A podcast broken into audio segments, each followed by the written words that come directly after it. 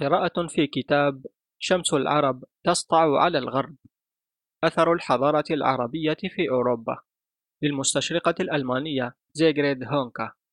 يقرأه عليكم عبد الباري الطشاني. نقدم في هذا الفيديو الكتاب الأول من أصل سبعة كتب. عزيزي متابع قناة كتب وروايات عبد الباري الطشاني الآن يمكنك دعمنا للاستمرار في تقديم المزيد ولتحسين جودة المحتوى سواء على بيبال أو يمكنك الاشتراك معنا على منصة باتريون التي نشارك فيها معك محتوى حصريا. كما لا تنسى متابعتنا على منصات التواصل الاجتماعي. وللاستماع للكتب مباشرة تابع البودكاست الخاص بنا. ستجد كل الروابط بالوصف بالأسفل. مدخل.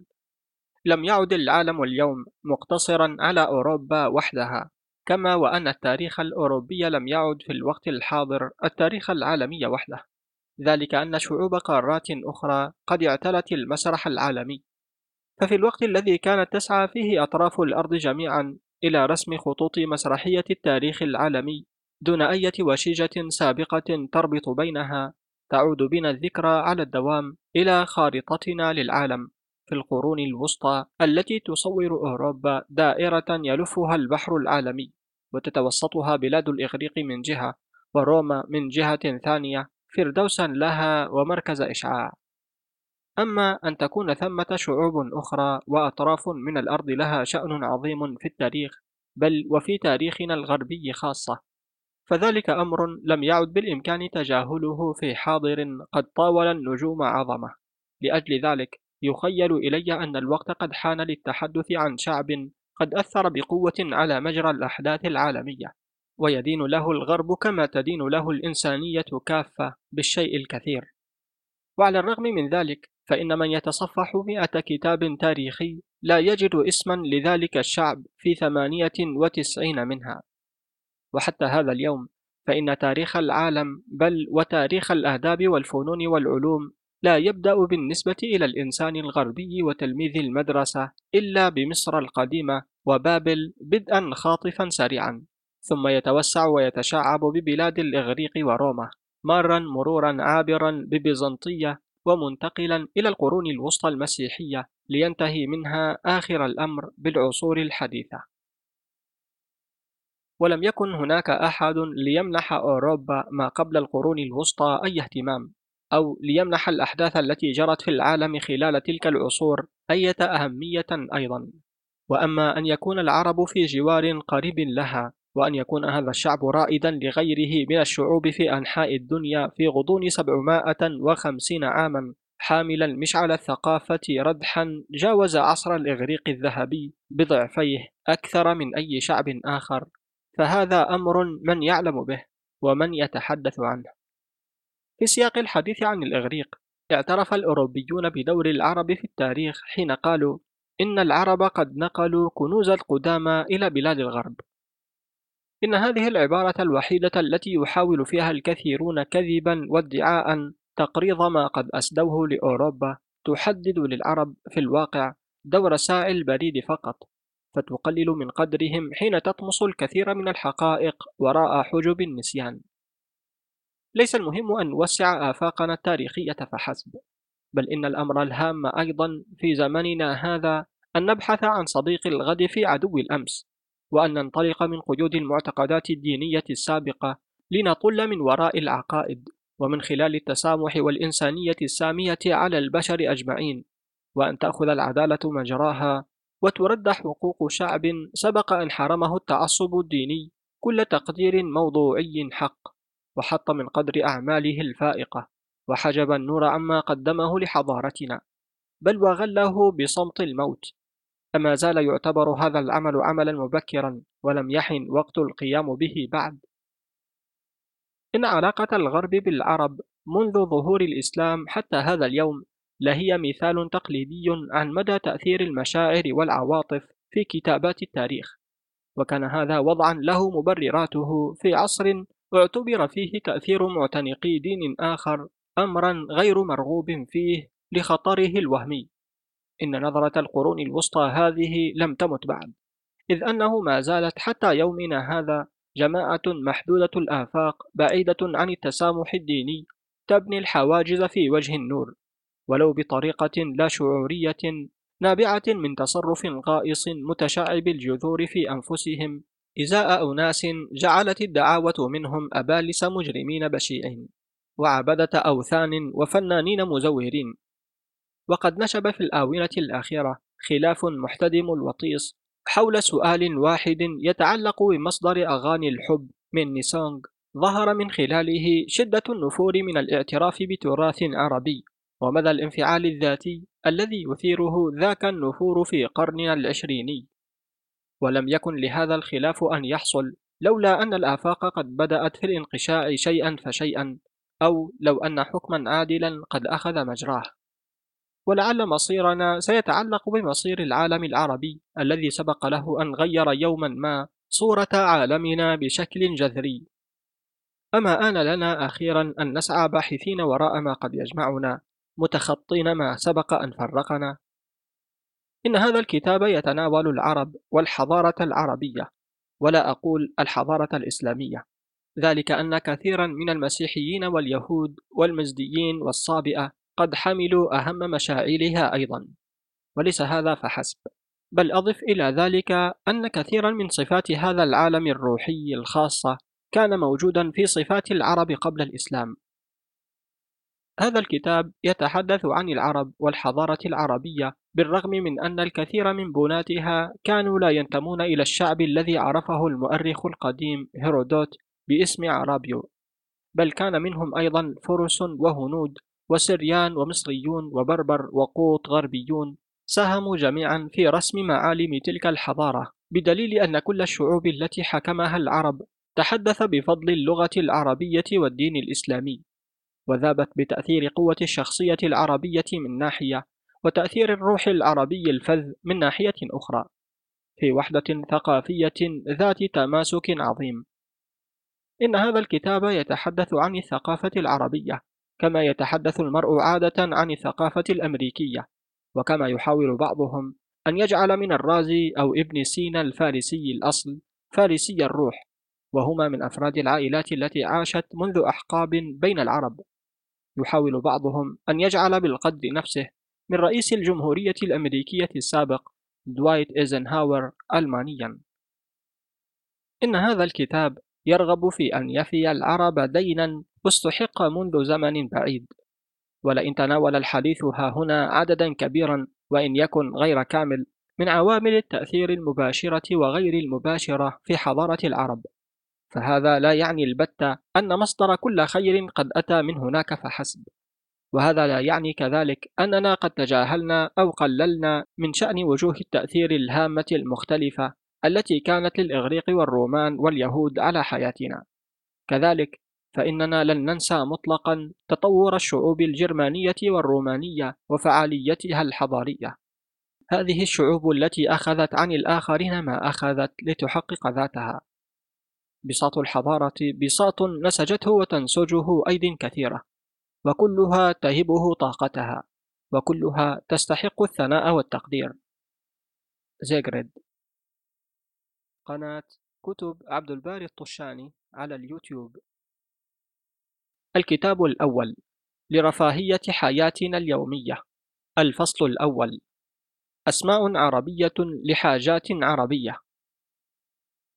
هل لي يا سيدتي الفاضلة أن أدعوك إلى دخول هذا المقهى كافيه؟ فإنك تبدين متعبة.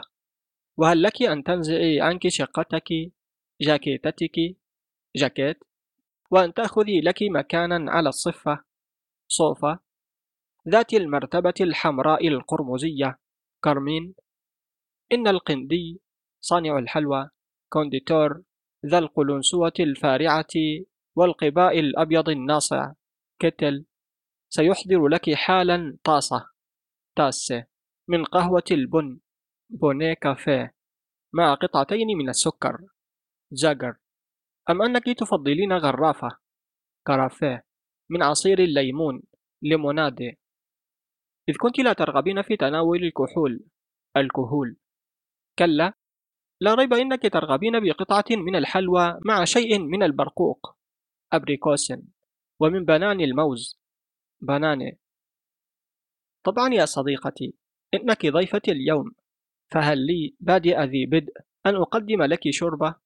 Sorbet من عصير النارنج Orange وأما هذه الأرضي شوكة Artischocken المحشوة فلسوف تفتح شهيتك.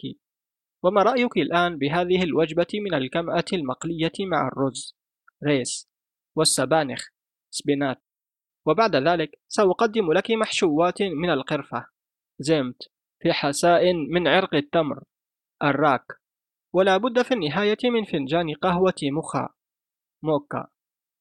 ورجائي أن تخلدي يا صديقتي إلى الراحة على هذا الديوان. ديوان. وأن تتصرفي وكأنك في بيتك. واعلمي أن كل ما يحيط بك هنا من أشياء وتحف. وكل ما قدمته لك من مأكل ومشرب. قد أضحى أمرا طبيعيا في حياتنا اليومية منذ زمن بعيد وهو يعود في الواقع إلى عالم قديم غريب ألا وهو عالم العرب. فالقهوة التي تنعشون بها حياتكم اليومية وحب البن كذلك الطاسة التي تتناولون بها القهوة المغلية والسكر الذي تكاد لا تخلو منه أي لائحة طعام في المطعم وعصير الليمون لمناضة والغرافة والقباء والسترة والقلنسوة والمرتبة. كل هذه الأشياء إنما أخذناها عن العرب وأخذنا معها حاجات أخرى لا تزال تحتفظ بأسمائها العربية الأصلية في كل أنحاء العالم المتحضر. ولنا في ذلك أكثر من مثل. فمن القند قنديس أو قنديد عقيد السكر جوجر كاند. إلى القندي صانع الحلوى كونديتور. ومن البرقوق الكبير الحجم المجفف إلى الكمثرى وأصابع التفاح المعقود. حسنا قد تقولون لابد أن تكون هذه الفاكهة قد أتت من الجنوب أو من الشرق ومن الطبيعي أن تحتفظ بطابعها الشرقي باقية على أسمائها العربية. وقد تقولون أيضا وقد أخذ الغيظ منكم كل مأخذ إنه بوسع أي طفل أن يستعمل كلمات غريبة في نوعها مشيرا إلى مصدرها الأساسي. وقد تقولون حين يدب التعب في أوصالكم حتى درجة الموت فترغبون التمدد على الصفات صوفا وعلى الديوان ديوان أو على الصفة العثمانية والتومنانس أو في الهرب من ضجيج الحياة إلى قبة ما الكوفن. قد تقولون إن هذه الكلمات غريبة ومصطنعة نادر استعمالها ومصدرها واضح في رنتها. فهل علمتم أنكم الآن وبصورة لا شعورية قد استعملتم كلمة عربية الأصل مأخوذة من لعبة الشطرنج التي أخذناها نحن الأوروبيون عن العرب في عصر شارل الكبير والخليفة هارون الرشيد ونعني بها كلمة مات مات التي تعني أنه قضي عليه وما كلمة شاه إلا مرادفا للملك. إذا مات الملك شاه مات. قد تضحكون الآن أو تغتاظون وفي كلتا الحالتين ستغلب على وجوهكم ألوان من الاستغراب تشبه في تقطيعها طاولة الشطرنج. هل علمتم أيضا أن القفة حقيبة؟ كوفر. المعروضة هناك بالقرب من محفظة الجلد المراكشي Maroquin وزوج الطماق Gamaschen. ما تزال تحمل طابع المسافر العربي الذي عشق الترحال والتنقل في بلاد الله الواسعة. هل ترون تحف الرفاهية؟ Galanterie والزينة المعروضة في هذه الواجهة. متعوا أنظاركم بروعة زخرفتها وجمال حكاكتها فهذا هو البرقان Barchent وذلك قماش القطن كاتون. وهذا هو قماش الموصل البديع موسيلين. وهناك المهير قماش من شعر الماعز مهاير. الناعم. وانظروا إلى ذاك القماش الشفاف شيفون. والساتان الأرستقراطي والتفتة الرفيع تفتة والقماش الموار مويري المموج وإلى حرير الأطلس الفخم أطلس والدمقس الفاخر دماست المستورد من دمشق. إنها في غاية الروعة تضاهي بعضها بعضا جمالا ونعومة وخاصة أن الألوان تضفي عليها سحرا خاصا تلك الألوان من الزعفران سافران الذهبي والبرتقالي والقرمزي كرمسين والليلكي الغامق ليلى وغيرها التي ندين بها للعرب. هل تشعرون حين تدخلون عطارة ما دروجيريا لأنكم تقفون أمام اكتشافات عربية؟ فتجارة العقاقير في حد ذاتها تجارة عربية ويكفي أن تلقوا نظرة واحدة على كل هذا الذي لا يزال يعرف باسمه العربي الأصيل. أجل. إن في لغتنا كلمات عربية عديدة وإننا لنا دين والتاريخ شاهد على ذلك في كثير من أسباب الحياة الحاضرة للعرب. وكما أخذنا عنهم من حاجات وأشياء زينت حياتنا بزخرفة محببة إلى النفوس وألقت أضواء باهرة جميلة على عالمنا الرتيب الذي كان يوما من الأيام قاتما كالحا باهتا. وزر كشته بالتوابل الطيبة النكهة وطيبته بالعبير العامق وأحيانا باللون الساحر وزادته صحة وجمالا وأناقة وروعة. الفصل الثاني أوروبا الجائعة في ظل التجارة العالمية. يؤثر أنه عام 973 أبحرت سفينة تمخر عباب الأطلس مارة بالشواطئ الغربية لفرنسا ودارت حول رأس غرينا متجهة إلى الشمال الشرقي. وكانت هذه السفينة محملة ببضائع مختلفة منها الزيت الأندلسي والتين والخمور من ملقة وحجر الشبه القشتالي للدباغة وتوابل شتى. كانت تفرغ منها في كل من بوردو وروان وترخت وشلازفيك. وقد رافقها في رحلتها هذه وفد يرأسه سيدي إبراهيم بن أحمد الطرطوشي الموفد من قبل الخليفة الحكم الثاني في قرطبة. وكان هدف هذه الرحلة أن تقصد قصر الملك الروماني الطائر الشهرة هوتو أو أوتو الأول في بلاد الساكس. وقد حط عصا الترحال آنئذ من روما بعد أن احتفل بعقد قران والده على ابنة الإمبراطور اليوناني وتتويجه بغية الاستقرار في مدينة كيدلينبورغ من أعمال الهيرتز. وكان هذا الفاتح ومجدد الإمبراطورية في أوروبا في ذروة مجده وبأسه. فتوافد الأمراء من الدنمارك وبولونيا وسلاف وبوهيميا واليونان وبلغاريا والمجر وإيطاليا لإعلان طاعتهم له. وأجمعوا كلهم في رحاب البلاط الإمبراطوري الذي ماج بهم أن يدينوا بالإخلاص والولاء لأعظم سلطان في أوروبا. وما إن حل شهر نيسان حتى نقل الإمبراطور بلاطه إلى مدينة ميرزبورغ. حيث أتيح لوفد أمير المؤمنين برئاسة إبراهيم بن أحمد الطرطوشي أن يتشرف بمقابلة أمير المسيحية الأول. وكان لقاء حارا قبل فيه القيصر أوتو الأول كل الهدايا الثمينة التي عدت أثمن هدايا وقع عليها بصره فقابلها بالمثل. ولم يمر طويل وقت حتى أغمض إمبراطور بلاد الساكس الكبير جفنيه للمرة الأخيرة. وفي طريق العودة مر الطرطوشي بكل من هذه الحواضر سوست وبادربورن وفولدا حتى إذا ما وصل إلى ماينز وهي مدينة في بلاد الفرنجة تقع على نهر يدعى نهر الراين وقع له حادث أثر في نفسه أشد التأثير ففي هذه المدينة دس تاجر في يده قطعا من النقود العربية أثارت دهشته لأنها تحمل خطا كوفيا واسما عربيا والتاريخ التالي 301 إلى 392 هجرية. ولقد استولى عليه عجب كبير حين اتضح له أن في يده قطعا ذهبية من سمرقند يعود تاريخ سكها إلى نيف وستين عاما. وقال محدثا نفسه بعد إنعام فكر إنها لا ريب تعود في تاريخها إلى أيام السلطان نصر بن أحمد السمرقندي. ولم يقف الأمر عند هذا الحد. وإنما زاد في تعجبه ودهشته وقوعه في مدينة الفرنجة هذه القابعة في أقصى بلاد الغرب على توابل لا توجد إلا في أقصى بلاد الشرق كالبهار والقرنفل والزنجبيل والخلنجان. ولو تسنى له أن يطلع على رائحة الحاجيات التي كان يعمل على شرائها الراهب المسؤول عن أقبية ديري كوربي في مقاطعة سوما الهاجعة في طرف العالم تقريبا ذلك الدير الواقع على بعد سبعين كيلو مترا من مدينة كامبري. نقول لو تسنى له ذلك لكانت دهشته أعظم وتعجبه أبلغ. ويكفينا مثال على ذلك أن نلقي نظرة على ما ورد في هذه اللائحة. 600 ليبرا تشمع 120 بهار 120 كمون 70 زنجبيل 10 قرنفل خمسة عشر القرفة عشرة بخور. عشرة اللادن أو المستكاء. ثلاثة المر الصبر. عشرة الخلنجان. عشرة مرهم ورق القويسة عشرة إسفنج. عشرة من النعكة المهدئة. ثلاثة دم التنين.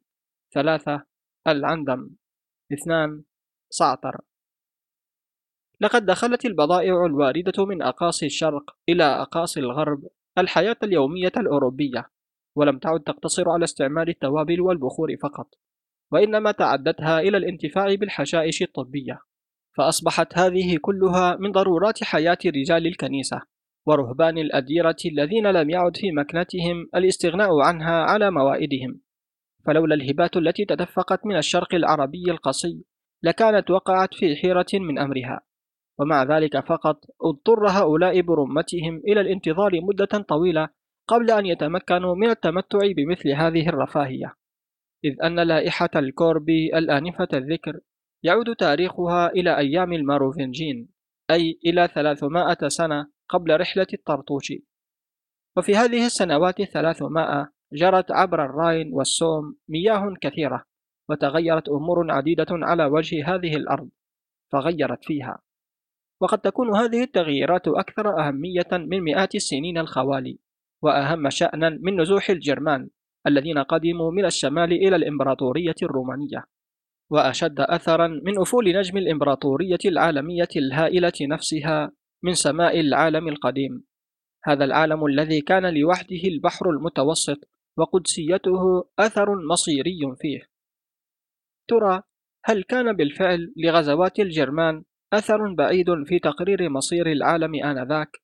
أم هل استطاعت الشعوب القادمة من الشمال أن تقلب النظام القديم وتحطم وحدة حضارة القدامى؟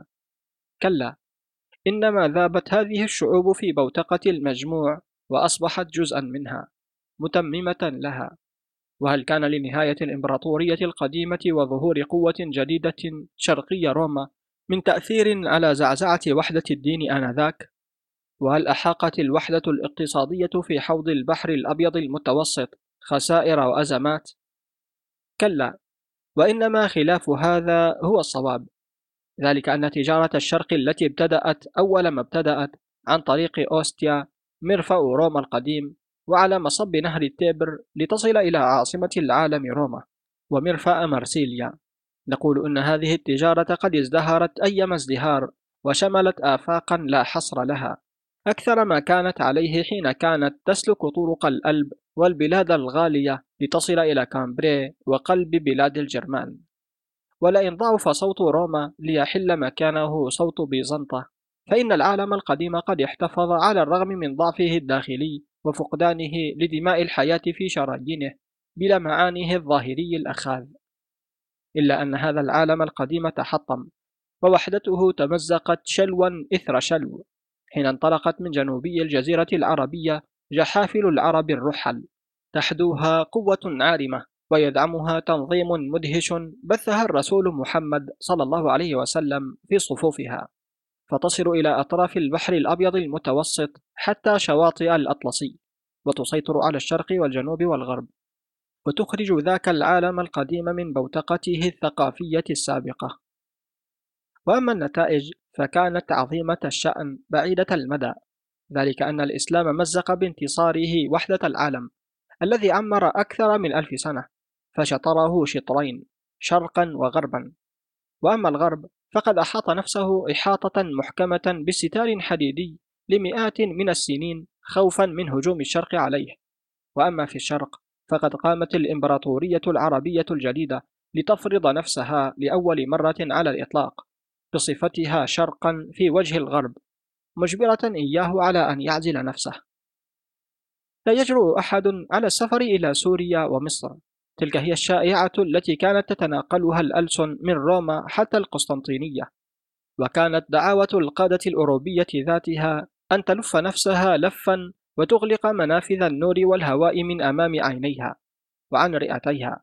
وأما أن يتمكن الحجاج المسيحيون من متابعة سفرهم إلى كنيسة القيامة دون أي إزعاج أو خطر وأن يقدم في ذلك الوقت أو قبله بقليل الخليفة هارون الرشيد مفاتيح المدينة المقدسة وشرف الهيمنة عليها إلى القيصر شارل الكبير عن يد بطريرك القدس الذي كان بعد في منصبه دون أن يناله حيف أو مكروه. نقول أن يحصل كل هذا فأمر لم يحجم الأوروبيون فيه آنذاك عن إلصاق تهم انتهاك حرمة المدينة المقدسة نفسها من جانب الكفار قصد إلقاء الذعر في قلوب المؤمنين والمسافرين لمنعهم عن السفر. ولما كان التاجر العربي قد أوغل في الشرق الأقصى المترامي الأطراف إيغالا شارف فيه الصين والهند فإنه لم يكن معتمدا البتة في كسب رزقه على التجارة مع الغرب. لذلك فإنه بالتالي لم يكن من رواد سواحل أوروبا الجنوبية بل كان القلصان وحده هو الذي يرودها وينكر بها سرقة وتخريبا. وكانت المرافئ تبدو حينئذ مقفرة والمستودعات فارغة عارية والأقبية خالية وهي التي استقبلت في السابق دفقا من بضاعة الشرق في مدينة كوربي حيث اضطر الأخ الراهب رئيس الطباخين إلى تقديم وجبة لا طعم لها ولا نكهة من حساء الملفوف بسبب إقلاع التجار عن عرضهم للتوابل أو الزنجبيل أو الخمرة المعتقة الشرقية أو الحرير نفسه أو أي شيء من تلك الأشياء التي كانت تضفي على الحياة رونقا وتزيدها متعة. أجل لقد اختفى كل هذا واختفت أكشاك البائعين أيضا ولم يعد ثمة شيء تقصد المتاجرة به وأصبح الفلاح يدفع لأخيه الفلاح حسابا قوامه البقر والحبوب. والفضة نادرا. وأما الذهب فقد انتفى نهائيا من بين الأيدي وأضحت الحياة فقيرة بالمرة وعلى جانب كبير من السذاجة والبساطة. حتى إن الكنائس نفسها اضطرت اضطرارا إلى الاستغناء عن الأهم والاكتفاء بالقليل النادر وندر البخور والخمر. أما زيت الإضاءة فقد استعيض عنه بشمع النحل البري. وغدا المولج بالكنيسة يعتمد في تصريف أمور كنيسته على ما يصله من هبات صغيرة متواضعة يبعث بها أصدقاؤه في روما. هبات من بينها حفنة من البخور مرة وحفنة من القرفة مرة أخرى أو قطعة من جذور نبات الكوستوس أو قليل من الأوبو بالسام المصنوع من البلسم العربي. هبات قد يكون تاجر يهودي جلبها إلى العاصمة المسيحية. ذلك أن اليهود وحدهم احتفظوا بنوع من الاتصالات بين الشرق المسلم والغرب المسيحي فعملوا كتجار كبار أو كمبعوثين من قبل الكارولينجيين. كيف لا؟ وقد صادفوا في كل بقعة من الأرض إخوانا لهم في الدين يمدون لهم يد العون والمساعدة. بالإضافة إلى أنهم كما لاحظ ذلك ابن خرداذبة مؤلف كتاب مسالك الممالك الذي وظفه المعتمد صاحبا للبريد في الجبال أي بلاد مادي القديمة توفي حوالي 912 رئيس قسمي الشرطة والبريد المنظمتين أحسن تنظيم عام 900 حين قال كانوا يتقنون الفارسية والرومانية والعربية والفرنجية والإسبانية والسلافية وكانوا يرحلون من بلاد الغرب إلى بلاد الشرق ومن بلاد الشرق إلى بلاد الغرب على متن السفن بحرا أو برا عبر إسبانيا سبتة باتجاه مصر. ويجلبون من بلاد الغرب الخصيان والجواري والغلمان والحرير من بيزنطة والفراء والسيوف فيركبون البحر الغربي من بلاد الفرنجة ويمخرونه متجهين إلى فراما وهي منطقة بالقرب من مرفأ بورسعيد الحالي. ثم يحملون في عودتهم جوز الطيب وعود الند والكافور والقرفة وغيرها من منتوجات بلاد الشرق. ومع ذلك فإن كل هذا لم يكن في أوروبا إلا بمثابة نقاط من الماء قليلة على حجر الملتهب. وقد جعلت هذه القلة وتلك الندرة البضائع فاحشة الثمن ولا سيما في السوق السوداء حتى أصبح الحصول عليها أمنية يعجز عن تحقيقها الأوروبي العادي. لذلك فإنه كان من حق الطرطوشي أن يأخذ منه العجب كل مأخذ حين رأى بأي ثمن باهظ تباع سلع الشرق في مدينة ماينز الغربية. والواقع أنه كان للشرق حينئذ تجارة واسعة المدى مترامية الأطراف تكاد تختفي البلاد المسيحية في ظلها. تجارة تمتد عبر بحر الخزر والفولغا إلى الشمال شاملة كل الشواطئ وجزر بحر البلطيق. وقد لفظت أرض تلك البلدان آلافا بل ملايين من العملة العربية من القرن التاسع حتى القرن الحادي عشر. وإن في هذا لدليلا على مدى إشعاع الحضارة العربية. ومدى انتشار تجارة لم تقف أحكام دينية متحيزة في وجهها وكان من حملة ألويتها سكان الشمال المعروفين بالفايكنج والنورمانديين الذين قدموا إلى النرويج وإيسلندا والسويد والدنمارك وعبروا البحار مغيلين فيها حتى شواطئ الشرق. وقد أسس هؤلاء الكثير من الحواضر ومن أهمها ما قد بنوه في بروج روسيا التي ما تزال تحمل اسمهم هوروس أو الروس.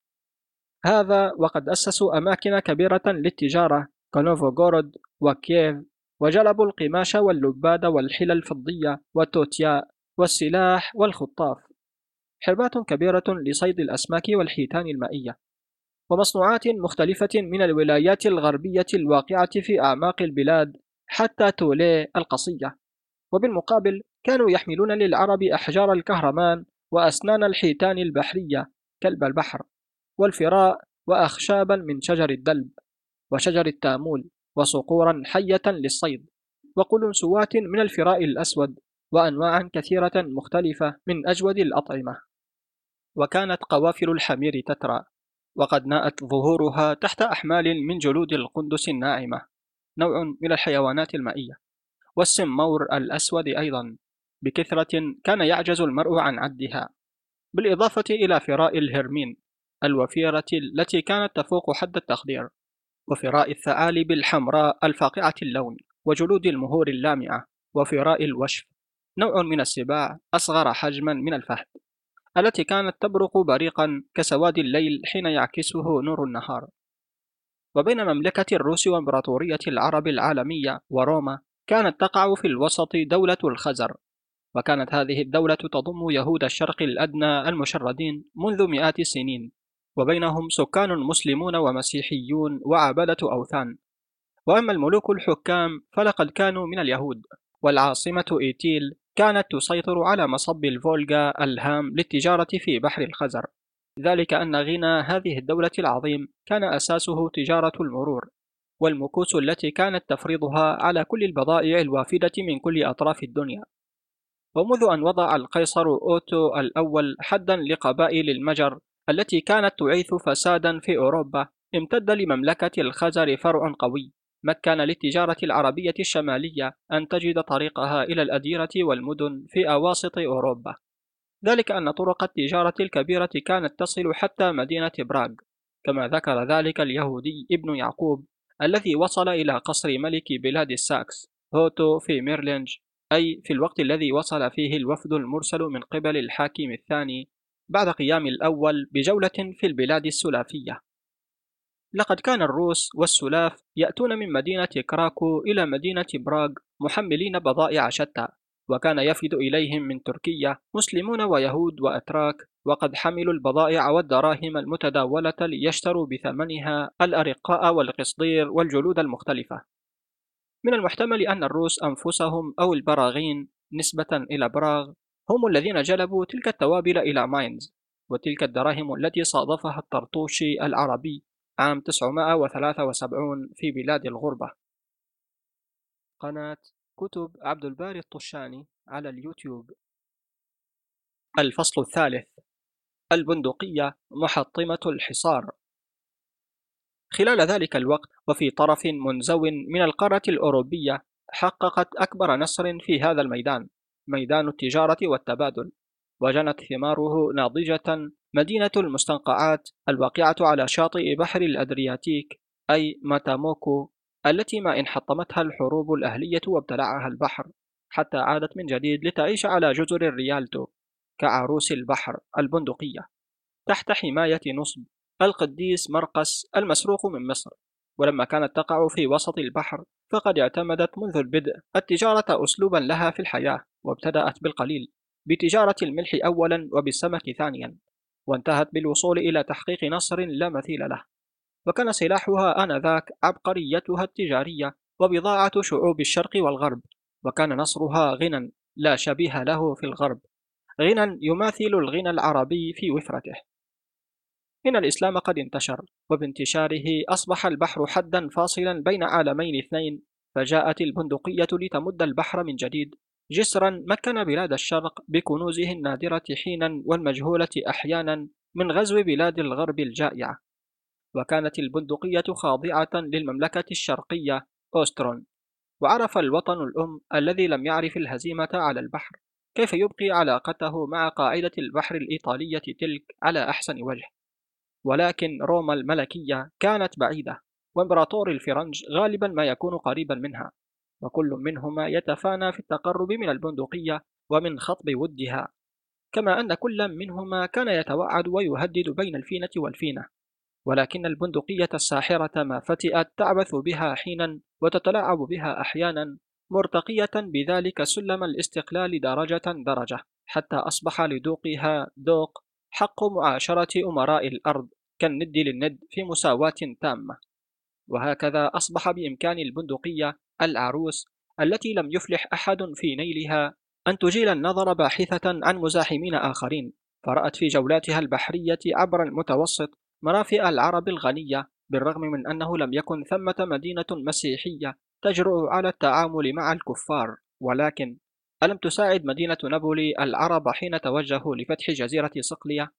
وهل أحجمت مدينة بيزا عن التحالف مع عرب الأندلس ضد جنوة ونابولي ألم تشاركهم المزاحمة ضد منافستهم اللدود أمالفي؟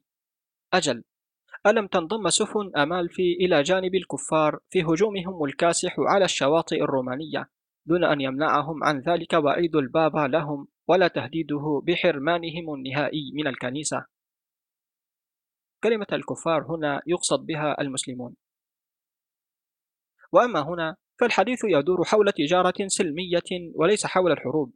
ومتى كان للتجارة علاقة بالدين؟ ومتى كان للبندقية أميرة البحر الفتية علاقة بسياسة الرجل العجوز القابع على البوسفور؟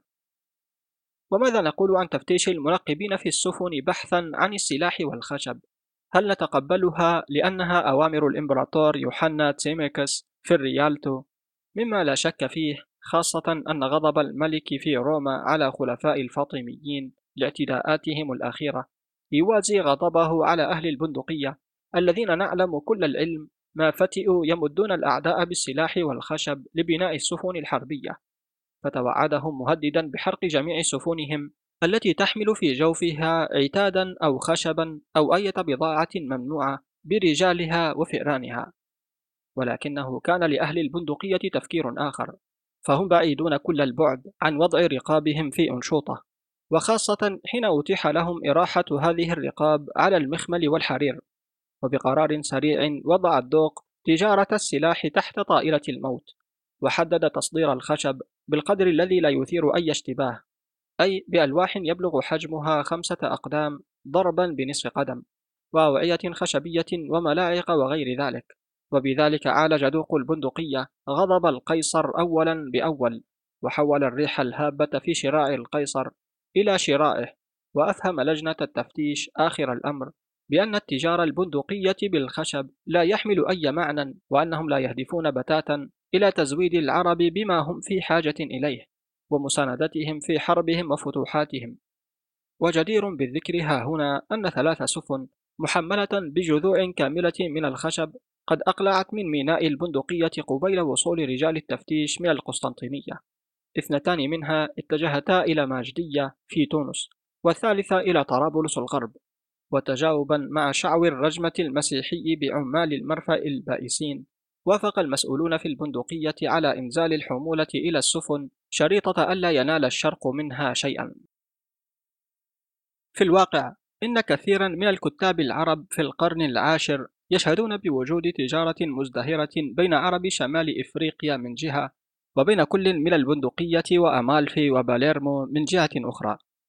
تحمل سفنها القديمة الستائر الحريرية النادرة وأكسية الهياكل والأوشحة السوداء والأرضية ذات الألوان السماوية الجميلة من القيروان وسوسة وقابس إلى أوروبا.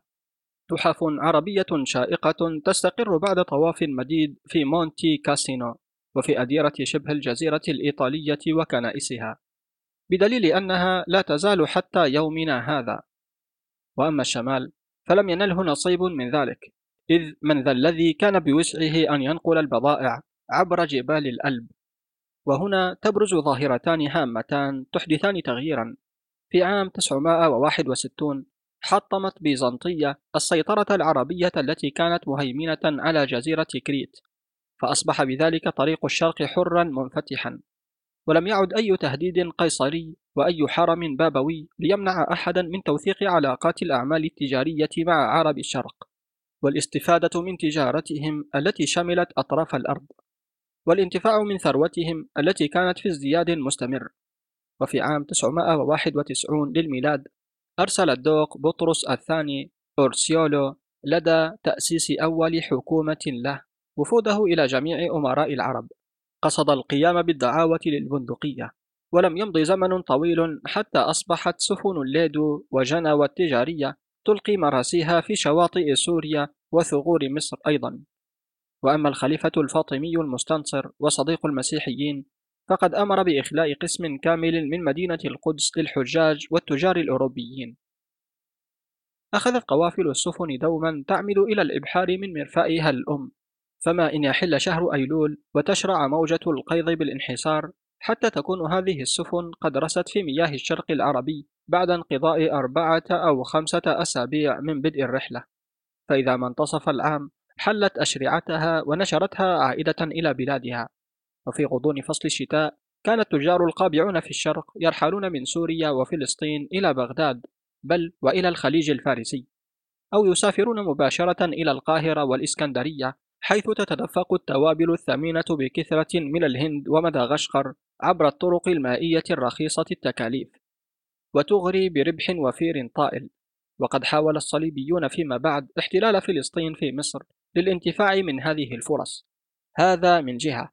أما من لم يرتبط بعقد للعودة على السفينة نفسها فقد كان يطيل رحلته تلك سنين عديدة. كان التاجر الأوروبي من البندقية أو جنوة يمضي عادة مدة لا تقل عن أشهر ستة يعيش خلالها في المحيط العربي ويتنفس في جو حضارة العالم العربي الساحرة تلك. وعندما كانت تطأ قدمه أرض السفينة ثانية كان يعود إلى وطنه محملا بأكثر من شحنة قطن سوري اشتراها خلال إقامته هنا وبأكثر من قماش أنطاكيا الكتاني وأكثر من زجاج صور وفخارها. كان يعود بأكثر من سلال سكر طرابلس الغرب وأكياسه. أجل كان يعود إلى الليدو بأكثر من التوابل والقرفة وجوز الطيب والكافور والكباب. هذا نوع من التوابل. والبخور والمر والنيلة وحجر الشب وخشب الصندل وخشب البرازيل من مراكز التجارة المصرية. وهكذا عادت الصلة من جديد بين الشرق والغرب بواسطة تجارة البحر الأبيض المتوسط. ثم كان عام 955 الذي أوقفت فيه معركة البحر الناشبة في سهول نهر لاش فيضان قبائل المجر البدوي السالبة. فحقق أوتون الأول لمناطق أوروبا وطرقها الأمان والسلامة. وهنا تنفتج فجأة سبل للتجارة عبر ممرات الألب. فيمنح القيصر امتياز التجارة مع الشرق وحق سك النقود للمناطق الجانبية من الألب حول بحيرة بودن نزولا من نهر الراين وهكذا غدا الطريق مفتوحا أمام البضائع المكدسة في مدينة البندقية لتتدفق إلى الشمال تدفقا منقطع النظير. ولكن في الحين الذي كان الإيطاليون فيه ينقلون هذه البضاعة إلى بورغندا وفرنسا والفلاندر كان يندر رؤية أحدهم في ألمانيا. حتى اليهود أنفسهم بدأوا يبتعدون عن التعاطي بمثل هذه التجارة. مفضلين العودة إلى الاهتمام بتجارة المال والخيول والبقر والبضائع القديمة. عندئذ نزل التاجر الألماني بنفسه إلى الميدان عابرا ممر السبتيمر أو ممر القديس برنار الكبير في طريقه إلى حيث يصب نهر البو ليفتح أمام البضائع الشرقية سوقا استهلاكية واسعة المدى. وبالطبع فقد كان هدف التجار الألمان الأساسي جمهورية سان ماركو وكانوا يزحفون من كونستانز وشافهاوزن من رافنسبرغ وريغنسبرغ من نورنبرغ وأوغسبورغ من أولم وحتى كولن إلى كبرى حواضر أوروبا حيث البضائع العربية النفيسة. ونظرا لتوافر عددهم فقد أقامت لهم دولة البندقية خصيصا مبنى البيع والشراء والإقامة. كما خصص السلطان المصري للتجار المسيحيين سابقا فندقا للإقامة في الإسكندرية. فكان إن أخذت البندقية أيضا التسمية عن العرب فأطلقت على نزل الألمان اسم إيونداكو ديتيديتشي ضم 56 قاعة للسكن مزودة بأسرة للنوم وأماكن أخرى لإيواء الدواب والخيول بالإضافة إلى فرن خاص به. وجميع ما يلزم من غرف للعمل اليدوي بجانبها مخزن البضائع ومحال للبيع والشراء. وبكلمة مستعمرة صغيرة بحد ذاتها. لقد كانت أي المستعمرة نهاية المطاف لكل رحلة تجارية. ففيها فقط تمكن التاجر كونراد إسفوغل القادم من نورنبرغ أن يجد مأوى له في مدينة البندقية. هناك يؤدي التاجر ضريبة المكوس فيباع نحاسه وبضاعته من الحديد وفراءه وأوشحة البراباور وذلك تحت إشراف السمسار تماما كما ارتأى العرب أن يفعلوا وهو سمسار رسمي خبير بتعرفة البضائع. كان على القادم من مدينة نورنبرغ أن يحصل ثمن ما جلبه بحضور السمسار في صورة بضائع شرقية من بينها التوابل اللذيذة والعقاقير المصنفة والأقمشة والأردية الموشاة بخيوط من الذهب والحرير. ولم يكن أمر التجارة مع مدينة البندقية ليجري دون نظام حازم شديد له شروطه وقواعده. فلم يكن بوسع كونراد إسفوغل أن يأخذ معه إلى نورنبرغ مالا. وإنما بضاعة فحسب. وكان بوسعه أن يتأمل من شرفات فندقه صوالي السفن القادمة من الإسكندرية وصور ومن ماجدية وسبتة دون أن يسمح له بزيارتها. كما كان محظورا عليه أن يتبادل الكلام أو التجارة ولو بحفنة من التوابل مع بحارة السفن تلك. وقد منع تاجر بورغندا وبوهيميا وميلانو وحتى تاجر فلورنسا من الاقتراب من تلك السفن ولو على مسافة يسمح بها القانون.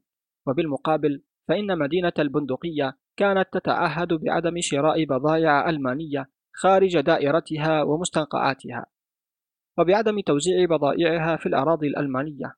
ولكنها كانت تحتفظ لنفسها ضمن حدود مملكتها الجزيرة وفي البحر الأدرياتيكي بحق الوساطة والصلة بين الشرق والغرب. ومن كان ضيفا فعليه أن يحترم أصول اللعبة التجارية. وهكذا ففي مثل هذه الحكمة العملية وهذا الحزم الناجح يكمن سر عظمتها وبأسها. وأما مدينة جنوة فقد كانت تختلف كل الاختلاف فهي أكثر تحررا وأشد كرما. وهنا تصبح تجارة الشرق أمرا في يد الجميع متعلقا بالبادرة الشخصية وليس احتكارا حكوميا. لذلك فإن جنوى كانت أشبه ما يكون الشبه بمحطة وسطى أو بقاعدة انطلاقية لجميع الجنويين وحتى للآخرين أيضا في سعيهم وراء تجارة إسبانيا وشمالي إفريقيا أو في تحفزهم للاتجار مع الشرق نفسه. وهنا يأخذ كل ذي حق حقه ويظهر للأعين ما قد خفي عنه. إن أساس الثروة والقوة الاقتصادية والتأثير القوي في كل مكان كان كامنا في الأرباح العربية بل قل إن أساس كل رخاء سابق في بلاد الغرب قد نبت في سلال التوابل العربية ونمى معها. وبانعدامها انطفأت التجارة الداخلية فترة وأفلس التاجر وذاب الذهب المتداول بين أيدي الناس. وفي اللحظة التي تقطعت فيها خيوط الصلة مع الشرق غاص الغرب في أعماق الهاوية وعاد القهقري إلى مستوى زراعي فلاحي بحت. لذا فإن الشرق لم يرضي الفم الغربي ولم يتبي الحساء الكرنب الريفي بتوابله وطيبه وسكره فحسب بل قلب الأوضاع الاقتصادية عامة وأحل مكان الأسواق الريفية المحدودة التي كانت تقوم على تجارة الحبوب والبيض وتلبي حاجة القوم من أوعية النحاس المدقوقة في البيوت والسراويل المصنوعة محليا. أقول أحل مكانها أسواقا جديدة ومراكز للتجميع كبيرة على أثر تدفق بضاعة الشرق إلى بلاد الغرب مع كل ما يتعلق بها من نزل للتجار القادمين من كل حدب وصوب والذين أصبحوا يحققون كل الرغبات والحاجات. وبازدهار هذه الأسواق ازدادت أسباب الرفاهية والراحة بإطراد مستمر مع ازدهار المدن الوافر.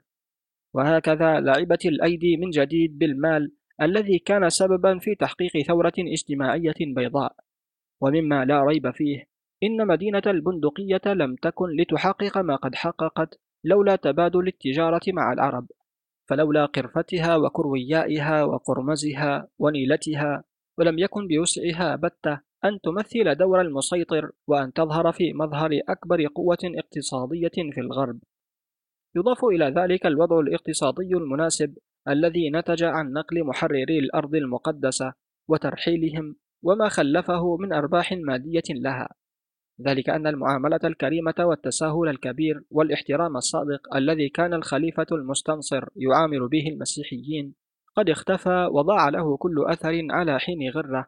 عندما تسلمت زمام البلاد سلالة تركية هيمنت هيمنة الجو العاصف الغاضب الكاسح على سماء البلاد العربية. إن سقوط أورشليم في أيدي الأتراك السلجوقيين وتهديدهم لمملكة الروم الشرقية كان بمثابة ناقوس الخطر لهجوم العالم الغربي المسيحي. لقد عاش المسلمون والمسيحيون إخوة في البلاد المقدسة السنوات الطوال بدعة وسلام باستثناء الفترة التي حكم فيها متعصب أحمق مجنون أي الحاكم بأمر الله وهو ثالث خلفاء الفاطميين. وأصبح البحر الأبيض المتوسط ساحة وغن وقواعد هجوم ضد الإسلام وذلك لمئات السنين. وعلى الرغم من ذلك فقد تابعت الجمهوريات البحرية الإيطالية تجارتها الرابحة مع شركائها العرب. إلا في بعض السنوات التي حرم فيها رئيس الكنيسة في روما كل تعامل مع أعداء الدين ووضعه تحت طائلة العقاب. أجل لقد عاد رؤساء مجمع الكنائس والقناصل ليمنعوا تجارة الخشب والعتاد والمعدن بحجة أنها مواد حربية من شأنها مساعدة الكفار في حربهم الضروس ضد حماة المسيحية. ولكن التدابير البابوية بقيت غير نافذة المفعول باعتبار أن كثيرا من البحارة المسيحيين ظلوا على استعدادهم لقيادة سفن الحرب العربية. وتبالغ مدينة جنوى في صداقتها المشينة مع المسلمين حين تلبي طلب سلطان مراكش فتسلح له ثمانية عشرة سفينة حربية لمساندة سلطان المؤمنين ضد الصليبيين القراصنة. ولم لا وحكمة التاجر أن يتاجر وأن ينتهز الفرص كلها ليستفيد منها. وما نقل العشرين ألفا والأربعين ألفا من فرسان الله الذين غصت بهم ساحة القديس مرقس انتظارا للرحيل إلى عكا ودمياط إلا عملا تجاريا. وفي الوقت نفسه مساهمة فعالة في خدمة القضية المسيحية. أجل إن هي إلا عمل تجاري ولا سيما حين يعمد صليبيون بقيادة البندقية عام 1203 إلى تحطيم المملكة البيزنطية المهددة سابقا من قبل الإسلام أنفسهم. بالفعل لقد كانت تلك صورة بشعة قاتمة خلفها وراءه موكب صليبي بعد أن عاث فرسانه فسادا في الأرض وتخريبا للمكتبات القديمة والآثار. فسادا وتخريبا أشد هولا وأكثر ضراوة مما فعل الأتراك فيما بعد. بعد أن انطلق فرسان المسيحية هؤلاء وقد أخذوا أسلابهم في مشهد لا يحاكيه مشهد آخر في هوله وبشاعته منذ وجد العالم. كما وصفه أحد الكتاب المسيحيين.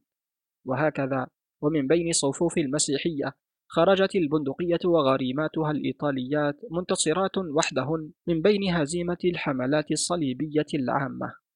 وخرج الجميع آخر الأمر خائري القوى دون أن يحققوا مأربهم على حد تعبير رامون لول الراهب الفرنسيسكاني الإسباني. فكان ذلك حصيلة مجهودات المسيحية غير المجدية التي صبرت خلال مئات السنين لهدف إفناء الكفار أو هدايتهم. وإقامة حكم خاص في البلاد المقدسة. ولكنه في الواقع لا شيء فت من عزم البندقية بل إن شائعة سرت من أذن إلى أذن في أوروبا تقول إن أهل البندقية ما عاد يهمهم بعد انتهاء الحرب السيئة أن يدخلوا الدين الإسلامي مجتمعين. ولكن هزيمة القديس لويس التاسع ملك فرنسا الشنعاء كانت بالنسبة إليهم مهزلة. وأي مهزلة؟ قناة كتب عبد الباري الطشاني على اليوتيوب. الفصل الرابع في مدرسة العرب. إن انتصار البندقية في الواقع هو انتصار لتجارة العرب التي وشجت القارات بعضها ببعض وصهرتها في بوتقة واحدة. ولئن دفعت معها تجارة الشرق الإيطالية خطوات محسوسة إلى الأمام. فإنها مكنت كذلك التجارة الإيطالية والألمانية والفرنسية والهولندية من أن تعيش في ازدهار مستمر لم تكن لتعرفه لولاها. ومن أن تتغلغل كتيار جارف كاسح في شبكة من المدن والطرقات دائمة النمو متشعبة الأطراف على الدوام حتى وصلت إلى إنجلترا أو الجزر البريطانية وإلى الشمال الإسكندنافي فيا للتحول ويا للازدهار اللذين عرفتهما تلك المدن حينذاك. وكما كانت الحال في إيطاليا منذ سنوات طوال فإن المواد الأولية العربية وصلت إلى أسواق شمالي جبال الألب لتصنع على نمط عربي كالقطن الذي زرعه العرب في جزيرة صقلية وإسبانيا أو القطن الناعم ومصدره سوريا وخراسان. وحوالي عام 1200 شرعت المغنيات الحسان في تمثيليات نايت هارت فون رويونتال يرتدين أثواب البرشنت والبخرام الذي كان يجلب من ميلانو إلى أعالي ألمانيا لمناسبات خاصة كالقداديس على سبيل المثال. ولم يكد يمضي قرن من الزمان حتى ازدهرت صناعة البرشنت وانتشرت بسرعة مدهشة في مدن كونستانز وبازل وأولم وأوغسبورغ وفي كافة أنحاء مقاطعة شفابن. وبعد مرور قرن آخر قام اثنان من حائكي البرشنت من قرية كرابن الواقعة على نهر ليشفيلد برحلة إلى مدينة أوكسبورغ وأما كبيرها أولريخ فقد قتله أجيره العامل عنده. وأما صغيرهما هانس فلقد وسع أعماله وأصبح يبيع بضاعته الجيدة بنفسه. وهكذا أخذت بالات القطن السوري والقبرصي ترد إلى مصنع أبنائه لتخرج منه بعد حين وقد حيكت منها الأقبية والستر والجبب الحديثة الطراز بدا أن القوة الغامضة التي أحاطت بتجارة التوابل ما لبث أن بهرت لب هؤلاء الأبناء فكونوا مؤسسة مالية ضخمة نشأت بفضل بالات القطن وسلال التوابل العربية. مؤسسة ابتدأت بالعمال الصناعيين البسيطين لتنتهي بالفوغر وهم قوم ذو ثروة وتأثير عظيمين في العالم القديم. فبفضل التوابل والقطن والحرير والأقمشة التي تحاك منها وضعت سلالة الفوغر فوندرليلي الباهرة النجاح كما كانت تسمي نفسها حجر الأساس لتلك الثروة التي دخل بواسطتها الأجداد أبواب التاريخ الواسعة فنصبوا الملوك ومولوا البابوات كما عطفوا على المواطنين الفقراء وعلى غيرهم من ذوي الحاجة من غير تستر أو خفاء دون الإضطرار للبحث عن الإحسان. والفضل في تسمية سلالة الإخوان أولريخ وماركس وباتر ويورغ ويعقوب فوغر بهذه التسمية الآخذة من الزهور المعنى الجميل. يعود إلى جولدن الذي مكن عقد قران ابن القيصر الهابسبورغي ماكسيميليان على ماريا وارثة عائلة بورغندا الغنية. في اللحظة نفسها التي حاول فيها الملك الفرنسي أن يجعل البلاد والعروس من نصيب ابنه البالغ من العمر السبعة عشر ربيعا. كما أنهم كانوا يدينون لجولدن هذا بفضل آخر وباقتباس وحي عربي حمله الصليبيون معهم وأدخلوه إلى فرنسا عام 1150 وإلى ألمانيا كذلك عام 1170 ونعني به تبني شعار للسلاح. وهكذا أصبحت طبقة الفرسان الألمان تقلد المثال العربي فتتبنى صور الحيوانات كرموز في ساحات الوغى. ثم تحولت هذه الرموز في بلاد الغرب إلى رموز للمكافآت والشهرة وطريقة يتبعها الفرسان جميعا حتى غدت نوعا من العلوم المتعلقة بشعارات الأشراف ذات لغة رمزية. كذلك فإن رمز سلالة الفوغر الخاص المزدان بزهرة الزنبق ذات اللونين الأزرق والذهبي والذي وهبهم إياه والد ماكسيميليان القيصر فريدريك الثالث لجدارتهم إنما أخذ عن العرب صورة تلك الزهرة الحبيبة إلى قلوبهم النامية في بلاد شرقي البحر الأبيض المتوسط ودخلت هذه الزهرة جديدا إلى شعارات الشرف الفرنسي. وكذلك قل في رسم الصقر المزدوج النسر المزدوج الذي كان رمزا لإمبراطوريات عديدة ولمرات كثيرة كالإمبراطورية الألمانية والملكية النمساوية والمجرية وروسيا القيصرية إنما هو أيضا شعار عربي قديم. بل موغل في القدم فإنك قد تراه رافعا جناحيه الملكيين في آثار السومريين والحيثيين ليعود مرة أخرى إلى دياره العربية وليصبح فيما بعد شعارا للسلاطين السلجوقيين في أوائل القرن الثاني عشر وليستقر آخر الأمر في القرن الرابع عشر وعلى حين غرة شعارا للقيصر الألماني. إن من يفتح عينيه وينعم النظر طويلا يصادف خلال ترحاله في الخارج أمورا جمة تثير الدهشة وتبعث على الإعجاب وتنتظر منذ زمن بعيد أن يأتي أحد يستفيد منها ويفيد بها بلاد الغرب لقدرتها على إعطاء تلك البلاد نعما وفيرة. يعجز المرء عن تقديرها التقدير الصحيح. قيل إنه قبل زمن طويل أي في القرن الثاني عشر للميلاد تقريبا عاد الحجاج من زيارة قبر الرسول يعقوب في سانتياغو دي كومبوستيلا الذي يعتبر أكبر مكان مقدس في أقصى الشمال الغربي من إسبانيا. نقول عاد هؤلاء الحجاج وقد نقلوا معهم أولى لوحات الورق التي حملها إخوان لهم في الدين من الأندلس العربية. وقد رووا كذلك إن الخطاطين العرب هم وحدهم الذين يستعملون الرق الباهظ الثمن في نسخ الكتب المقدسة. وأما الآخرون وكلهم يتعلمون فن الكتابة هناك فإنهم يستعملون هذا الصنف من الورق الناعم. وقد يستخدمونه أيضا في أغراض أخرى كلف البضائع والحاجات لكثرة ما لديهم منه. وفي غضون ذلك الوقت تمتعت أوروبا ثانية بأفضل التوابل والعطور ذات الروائح الزكية وأردية المخمل والحرير الناعمة واكتسحت أسواقها وقلوبها بسرعة مدهشة. فالشوق إلى الرفاهية والدعة كان أقوى بكثير من السعي وراء تحقيق حاجات الروح. لذلك بقيت بضاعة الكتابة من ورق وغيره في رأس لوائح البضائع المفقودة منذ نهاية عهد التجارة المزدهر إذ ذاك. وفي زمن الماروفنجيين كان كتبة التجار والأعيان ورهبان الأديرة يستعملون ورق البردي في الكتابة وكانت تصل شحنات منه باستمرار إلى مرسيليا قادمة من مصر. إلا أن هذا الترف لم يدم طويلا. فقد وضع له حد ونهاية. ولا سيما حين توقفت السفن عن المجيء وبالتالي اضطر الناس لأن يقتصدوا بما لديهم من الشحنات القديمة ويقتر عليها خوفا من اللجوء إلى استعمال الرق الغالي أو محو الكتابات القديمة. وما كان للرق أن يصبح يوما من الأيام بضاعة تصلح للتجارة الكبيرة وخاصة أن فن الكتابة الجميلة أي الخط الجميل قد فقد الكثير من شعبيته. ومن ثم لم تعد هناك أي حاجة إلى صنعه بكميات كبيرة. ولكن أما آن الأوان بعد خمسة أو ستة من القرون لأن يكون في حوزة المرء مادة مطواعة للكتابة. فمنذ أن رجع الحجاج من إسبانيا يحملون رقعا منه اكتشفه الجميع فجأة في كل الأنحاء عند محاسبي التجار العرب وعادوا برزم من الورق الأندلسي الناعم. ومنذ 200 سنة أصبح مواطنو نورنبرغ ورافنسبورغ وبازل وكونستانز يسافرون جماعات وفرادى إلى برشلونة وبالنسيا حيث كان يصنع بالقرب منها الورق الناعم الفاخر.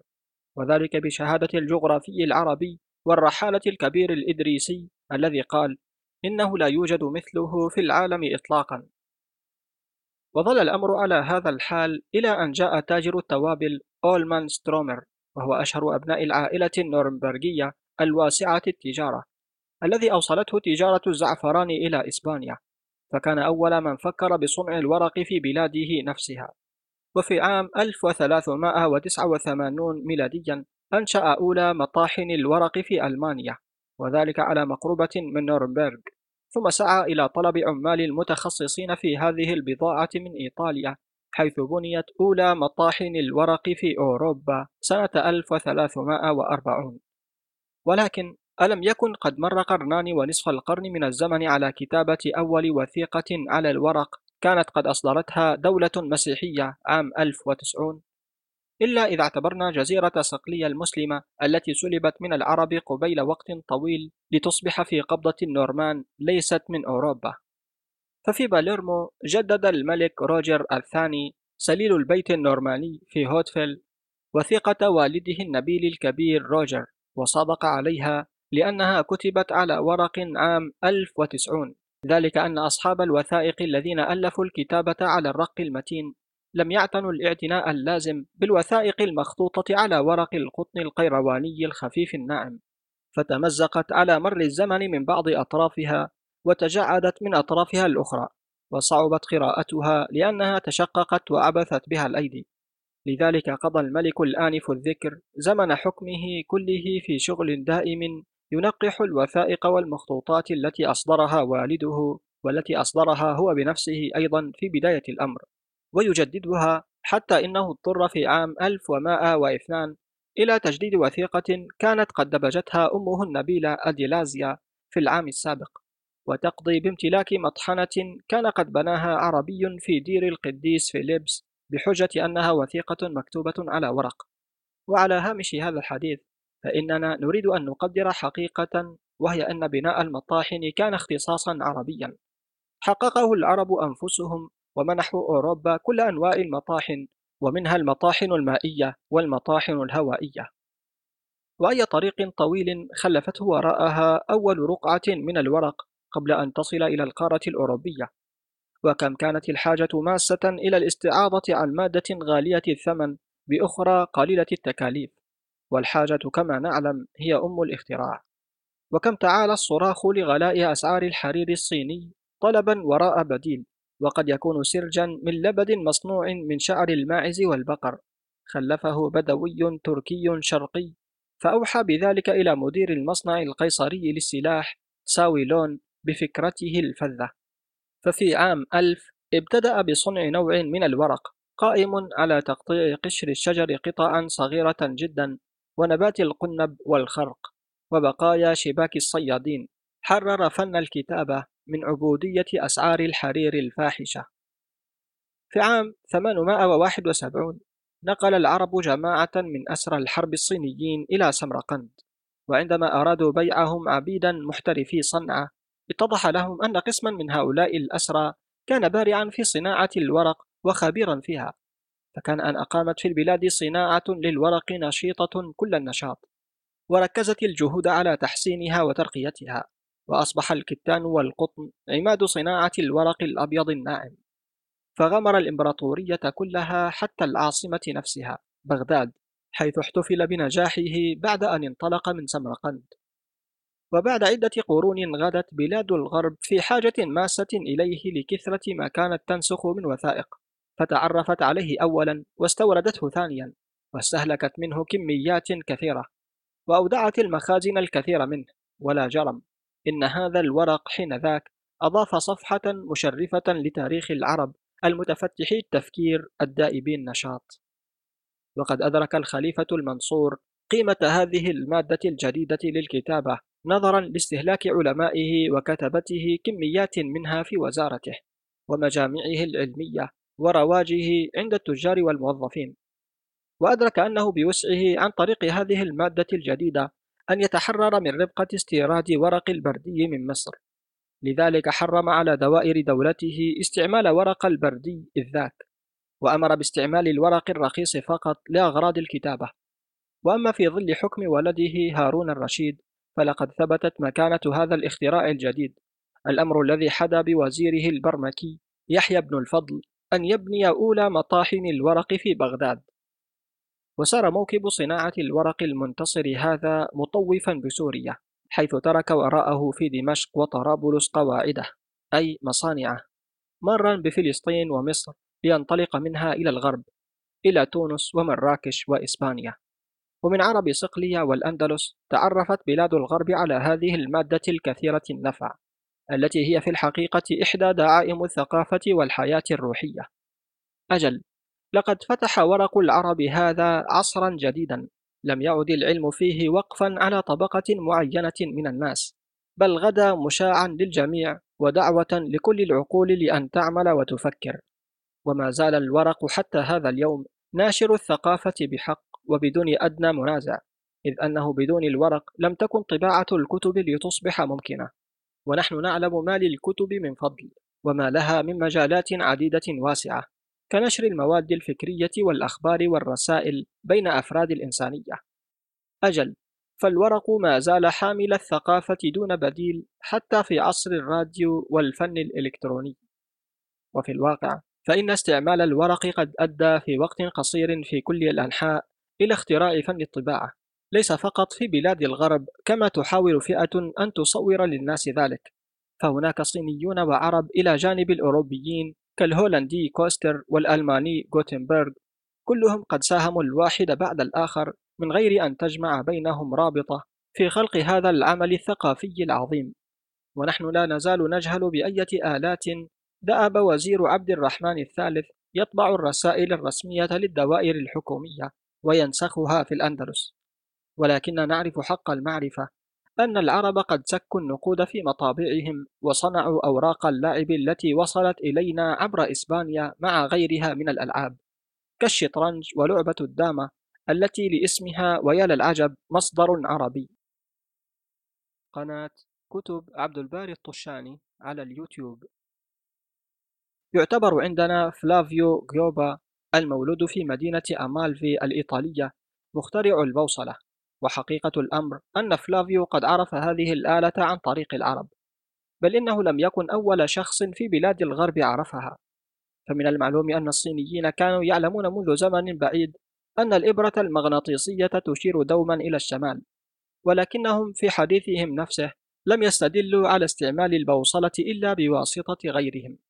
ولما كانت السفن التجارية تصل في ذلك الوقت أي في القرن الحادي عشر إلى المحيط الهندي يرجع الرأي القائل بأن هؤلاء الغير هم العرب بالذات وثمة مصادر عربية تؤكد استعمال العرب للبوصلة في ذلك العصر. وفي عام 1269 نقل بطرس فون ماريكور عن العرب مباشرة معلوماته عن المغناطيس وعن كيفية استعمال البوصلة وأدخل استعمالها إلى أوروبا في رسالته إبستول لماغنيت. وبعد ذلك بخمسين عاما أي حوالي عام 1320 اكتشف إيطالي من أمالفي البوصلة كما زعموا. وتقع أمالفي هذه إلى جانب البندقية أولى المدن البحرية التي كان لها تجارة مزدهرة مع العرب الأصدقاء. وكان لها أيضا مراكز تجارية في المرافئ العربية. هذا ولئن كان عصر تلك المدن الذهبي قد ولى الأدبار. إلا أن سكانها في عصر فريدريك الثاني كانوا يعتبرون أكثر تجار جنوبي إيطاليا وبحارتها رزانة ووعيا ومن بينهم فلافيو جيوبا وقد تلقى علومه في الشرق نفسه وحسن في الآلة العربية حسب زعم بعضهم إنقاذا لسمعته التي فضحها التزوير والإدعاء وقدمها للغرب كأحسن ما تكون أداة تؤدي أكبر الخدمات في بحار العالم وتوصل السفن إلى شواطئ جديدة. إننا نقف الآن داهشين متعجبين أمام تطور فن الصواريخ العظيم دون أن نسائل أنفسنا إلى من ندين بهذا الاختراع وخاصة أننا نحن معشر الأوروبيين كنا أحد أسباب نشوئه دون أن ندري وهل كان الصينيون أول من فكر بإطلاق الصواريخ بواسطة البارود؟ ففي معركة بين كينغ عام 1232 ظهرت فجأة في إبان المعركة اليائسة ضد المغول أسهم طائرة مدفوعة بقوة البارود من قبل الصينيين وحوالي 1270 استعمل المغوليون أنفسهم البارود فكان أن قرر مصير المعركة المحتدمة حول مدينة فان تشينغ المحاصرة وبواسطته تمكن قبلاي خان المغولي من التغلب على آخر مقاومة من الصين القديمة ولكن بمساعدة من يا ترى وإننا نسمع الجواب داهشين من فم المؤرخ رشيد الدين من قصر السلطان العربي. كان قد تقدم إلى البلاط العربي بطلب يرجو فيه إيفاد مهندس له كان قد أتى من دمشق وبعلبك وقد بنى أبناء هذا المهندس الثلاثة أبو بكر وإبراهيم ومحمد مع الجماعة التي صحبتهم سبع آلات ضخمة وأتوا بها إلى المدينة المحاصرة. والسؤال الآن هو هل وضع المهندسون العرب في بين كينغ علمهم ذاك تحت التصرف؟ وهل كانت القذائف التي استقبل بها القائد المصري فخر الدين صديق فريدريك الثاني الجيوش الفرنجية وملكها القديس عام 1249 بحفاوة وحرارة شديدتين لدى الحملة الصليبية السابعة اليائسة هل كانت هذه القذائف عربية؟ لقد كتب رسول أندلسي محارب يقول إنه كلما انطلقت قذيفة في الفضاء كان يبلغ التأثر بملك فرنسا مبلغا كبيرا فيصيح بأعلى صوته سيدي الحبيب احمني وشعبي من الكارثة. والحق يقال إن العلماء العرب وضعوا على أي حال نظرية تركيب البارود المندفع في القرن الثاني عشر. ونظرا للحاجة الماسة التي كانت تفرض على العرب أن يظلوا دوما في حالة دفاع واستعداد ضد العدوان الغربي فقد دفع الحكام العرب كيميائيهم الطائري الشهرة إلى إجراء التجارب خاصة على البارود وغيره من المواد الكيماوية المفيدة في ساحة المعركة بشواظيها ونيرانها وقوة اندفاعها وانفجارها. ومن المؤكد أن العرب تمكنوا في النصف الثاني من القرن الثالث عشر أن يستعملوا البارود القاذف كمادة دافعة للصواريخ. ففي كتاب الحرب لحسن الرماح هذا وفي غيره من الكتب التي تعالج شؤون الحرب في ذلك الزمان. نجد أن الحديث كان يدور فقط حول المواد المتفجرة والأسلحة النارية وحول بيض متحرك حارق كان ينطلق كقذائف نارية قاصفة كالرعد وهي أولى الرعادات طوربيدات المزودة بمحركات صاروخية. وعن طريق ترجمات لاتينية وصلت أولى المعلومات عن أنواع المزيج القاصف اللامع. وعن الألاعيب السحرية في بلاد أوروبا إلى أسماع روجر باكون وألبرتس ماغنوس والنبيل الألماني فون فولشتاد. وهذا الأخير هو الذي أمد خلال طوافه المدعي باختراع البارود برتولد شفارز الفرنسيسكاني في مدينة فرايبورغ بمعلوماته الفذة. وبعد هذه النظرية المشعلة للفكر يأتي التطبيق الذي هز العالم هزا. فعرب الأندلس في إسبانيا هم أول من استعمل القذائف النارية في أوروبا لأهداف عسكرية فأصبحوا بذلك أساتذة الأوروبيين أيضا في هذا الحقل وبهذا بلغوا في التعليم حدا أثار العجب. ففي الأعوام 1325 1331 1342 أثارت قذائف العرب النارية في كل من معركة بازا وأليكانت والجزيرة الهلع الكبير والخوف الكاسح المؤذن بنهاية العالم بين صفوف الأعداء. وبعد أربع سنوات أي في عام 1346 وفي معركة كري الشهيرة قررت مصير المعركة أنبوبة الشيطان تلك التي بثت الذعر في قلوب الإنجليز لدى معركة الجزيرة. نقول إنها حسمت تلك المعركة بالانتصار الكاسح على جيوش الفرسان الفرنسية. وبهذا السلاح الجديد العجيب ابتدأ عصر جديد أيضا بالنسبة إلى الحروب وإننا لنقف فاغري الأفواه تعجبا لسرعة تقدمه الهائل منذ الحرب العالمية الثانية. إن ذكرى زمن منصرم كان العرب فيه رائدي شعوب الأرض في الحضارة والتجارة ومانحي بلاد الغرب الفقيرة من بضائعهم التجارية وكنوزهم الفكرية. لا تزال تعيش بين الأضلاع في أشكال عديدة. وهناك أكثر من تعبير عن فن الملاحة يشهد بذلك.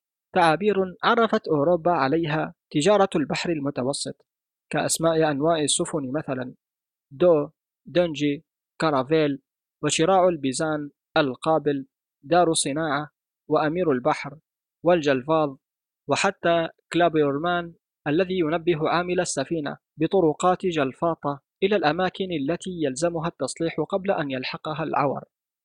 وحتى الآن ما تزال في أشكال الجندولات في البندقية. أحب ذكرى عن مداعبة فينيسيا مع الشرق. كذلك فإن حمام الزاجل وهو أسرع من البرق وأخف من الغيمة كان لدى العرب ساعي البريد المنتظم وحامل الأخبار السرية. ولقد أدخله الصليبيون إلى أوروبا وأصبحت صورة الحمامة في منقارها رسالة رمزا للحب. ولا يزال يزين قرابين أولادنا الملونة.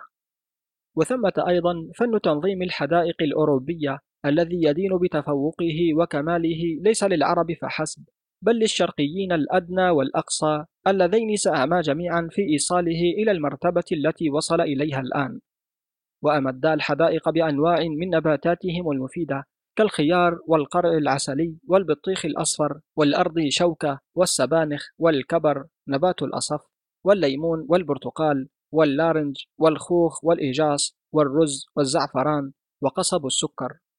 كل هذا بالإضافة إلى زراعتهم الزينية التي تصلح للزينة كشجرة الكستناء الهندي والبلسان والياسمين والورد وشقائق النعمان والكاميليا والخزامة والفورسيثيك والأوقنتس. وأمدوه كذلك بطرق الري المختلفة وفنية استعمال الماء المتعددة التي برع فيها العرب كل البراعة. وثمة أيضا شعائر ورموز عربية ما تزال حتى الآن متبعة في الكنائس كرمز إكليل الورد الذي جاء عن طريق الإسلام من الهند ليحل في الكنيسة وتعدى ذلك إلى الآنية المقدسة كالمباخر حتى البخور ذاته والمر وغيره.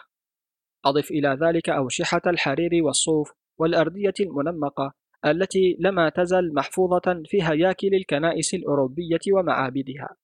والتي ما فتئت تغطي مناكب الكهنة المسيحيين في الاحتفالات الدينية فتفضي بفخامتها الشرقية المزوقة وزينتها الثقيلة معنى قدسيا رائعا على القداس الكاثوليكي.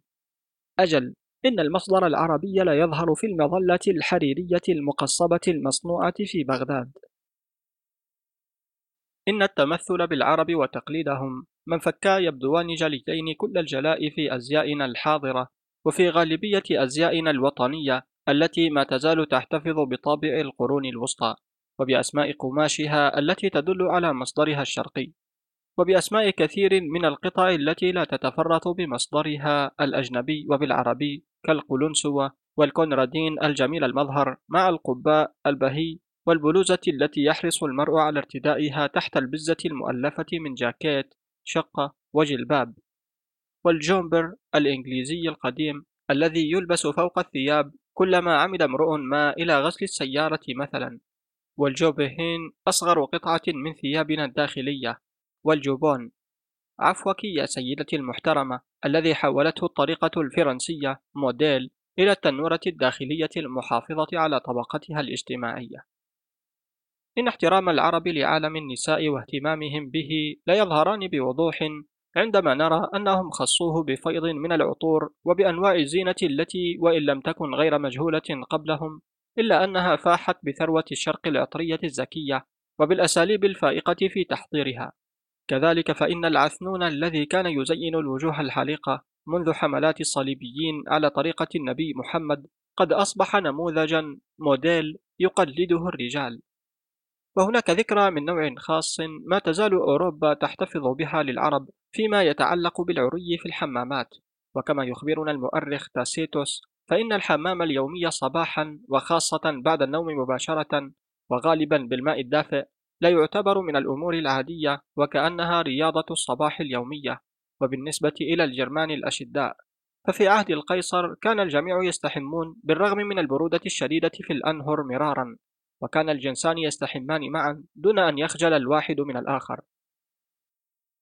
ولكن الطرطوشي خلال تجواله في بلاد الفرنجة صادفته أشياء اقشعر منها شعر بدنه وهو المسلم الذي فرض عليه الاغتسال والوضوء خمس مرات يوميا.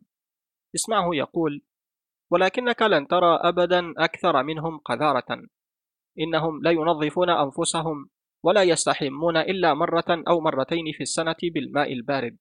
وأما ثيابهم فإنهم لا يغسلونها بعد أن يرتدوها حتى تصبح خرقا بالية مهلهلة.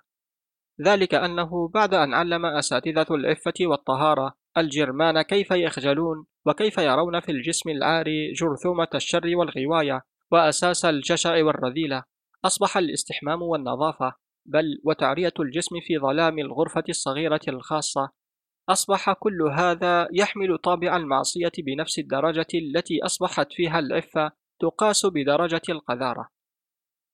لقد كان هذا الأمر شيئا لا مجال لأن يفهمه العربي المتأنق أو يحتمله وهو الذي لم تكن نظافة الجسم وطهارته بالنسبة إليه واجبا دينيا فحسب وإنما أيضا حاجة ماسة تحت وطأة الجو الحار ذاك كما أنه لأمر غير معقول بالنسبة إلى مدينة كبغداد ألا تزدحم في القرن العاشر بآلاف الحمامات الساخنة مع المولجين بها من ممسدين ومزينين حلاقين. كانوا في خدمة الرجال والنساء على حد سواء للاعتناء بأجسامهم وبراحتها أسبوعيا أو يوميا. وبفضل التقليد العربي فقط عادت النظافة الضائعة وعاد الاعتناء بالصحة إلى بلاد الغرب عن طريق الصليبيين والمسافرين القادمين من إسبانيا وصقلية على الرغم من ضغط السلطة الشديد وتزمت الكنيسة.